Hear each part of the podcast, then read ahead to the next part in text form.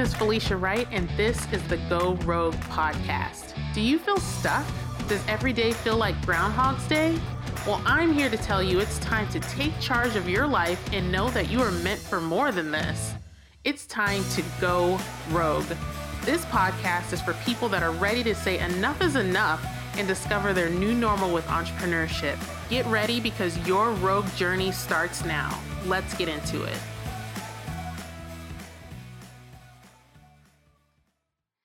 What's up, ladies, and welcome to episode 10 of the Go Rogue podcast. So, in this episode, I'm going to talk about what you should do when you are feeling resistance toward a task or anything in your life.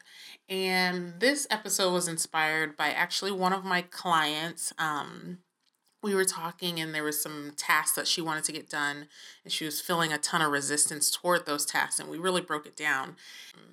I just wanted to share some of those tips that I shared with her. And it was actually a really great session with my client. I r- actually really love my clients. They're so amazing and and I don't think they realize like some of them like, "Oh, you should be my friend. Like we should be friends." Like sometimes I just want to chat it up with them the whole time, but we have to get down to business. Anywho, um so there's three things that I really wanted to go over what to do when you're feeling that resistance. So, say you feel like you need to do a Facebook Live or anything like that, and you're feeling all this resistance and you just don't want to do it. You keep putting it off, putting it off, putting it off. So, um, that's really what I'm talking about in this episode. So, the first thing when you're when you start feeling that resistance, I want you to ask yourself why do you feel so much resistance toward this task? What is it really about? Is it something that you're not familiar with? Um, maybe it's something that doesn't make sense for you, or you're just not feeling very confident toward the task. And if that's the case, I really want you to get a piece of paper and write it out like why you are feeling the resistance and why you aren't feeling very confident. And you'll see, like, once you start writing it out and journaling it, sometimes you can work through that problem. And then sometimes you just realize, like, oh, it's just a confidence thing. And really, there's nothing to be afraid of. And if you think back in your life when you did something that you weren't confident in what was the result? I know for me personally when i when i step outside of my comfort zone and i do something that i really don't want to do when i'm on the other side of that task i feel so much better. So when you write down why you're not feeling confident or whatever you're feeling think about another time you felt that way and what happened on the other side of that task? What was the result after you did that that task that you weren't that you didn't want to do? So really think about that because for me most of the time when i look back i was like oh what was i so afraid of? What was i so scared of? Like i didn't die? Like what what was i thinking? So knowing that and remembering those times can help you push through the confidence barrier or push through um, whatever you're scared of. And that's really helpful. And when you're writing it down, you might start realizing it's like, you know what, this actually doesn't make sense for me to do right now. Like, I can put this off, it might not be a priority. So, writing through that resistance and trying to figure out what the core issue is is really, really helpful. Number two, I want you to really figure out is it a priority or not. Because if it's not a priority, don't do it. Because if you are trying to force yourself to do something, force yourself, force yourself, force yourself, you're really just wasting time on that activity that you keep putting off. So, for example, I am not a big blogger. It's just writing blogs is just not my zhuzh. Like I I'm a good writer actually, but I just don't enjoy doing it. I actually can talk all day long. Obviously, I have a podcast, but when it comes to like writing out a blog, like it's just not something that I like to do. So I find myself putting it off and not doing it. And I just realize it's like, you know what? Okay, I have the podcast. We're just going to roll with that for now.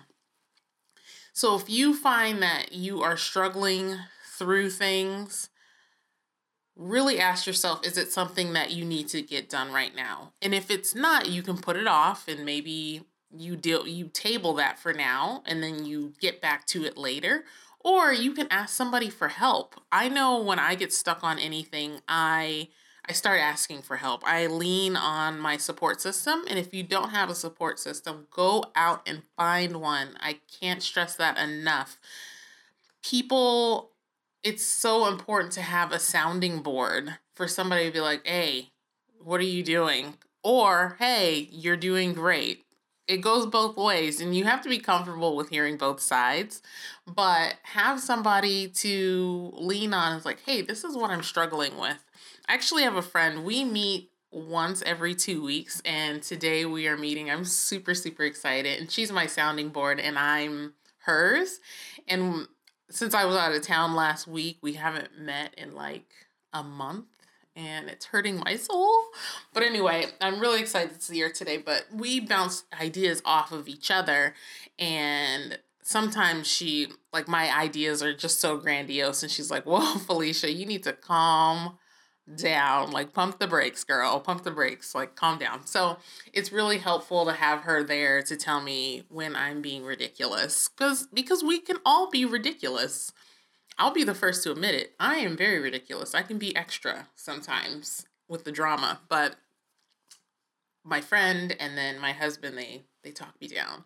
So get some help if you need it. And then if it's if it you're still feeling the resistance towards something, maybe it's something that you can outsource to somebody else. Ask somebody else to do it. Pay somebody else to do whatever is is troubling you because I guarantee you're just wasting time hemming and hawing about whatever you think you need to do. Because I waste time all the time thinking about, oh, I should be doing this. And then it's just a waste. Like, what? I gosh darn it, I was thinking about that for like 30 minutes when I could have been doing something else. So outsource it or get some help. And then the last tip that I have for you, and this is like the biggie, I want you to hit the easy button. So, what does that mean? So, hitting the easy button is so you if you have a task that you want to get done and you're looking at it and you're like, well, how do I do this? And I'm talking about the technical stuff like, hey, your email responder, the podcast, the podcast host, and all that stuff. Maybe there's a way for you to make your life simpler. So for example, recently I I was I really took a hard look at some of the tools that I have been paying for and in the online space, it's so easy to get wrapped up in like, oh, I'm going to buy this tool for $12 a month, and I'm going to get buy this tool for $10 a month, and I'm going to buy this one. And then before you know it, you have all the things, but you're you still find yourself looking for more things, but you haven't used the first couple of things that you bought.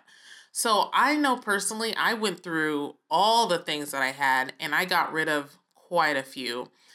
And the way I did that was I looked at it and I was like, okay, well, I haven't used this in a month. Delete. I haven't used this in two months. Delete. And it just feels easier. You want to do something that makes you, makes you feel like easy and lightweight because all those tools and different things was weighing me down, really. So if you can eliminate some of the tools that you're not even using, good because that's weighing you down also, if you're trying to do a specific task and you're and you know kind of what you need to do, but it just still feels overwhelming, look for a different route to do the exact same thing.